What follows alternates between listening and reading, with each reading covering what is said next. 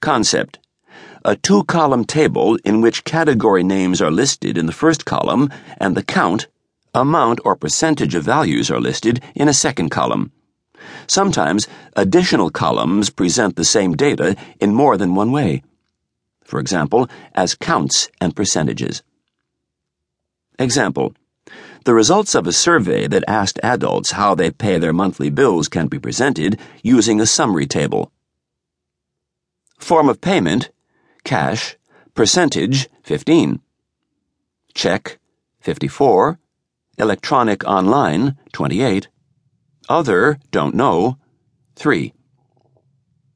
Interpretation. Summary tables enable you to see the big picture about a set of data. In this example, you can conclude that more than half the people pay by check, and almost 75% either pay by check or by electronic online forms of payment. The bar chart. Concept A chart containing rectangles, bars, in which the length of each bar represents the count, amount, or percentage of responses of one category.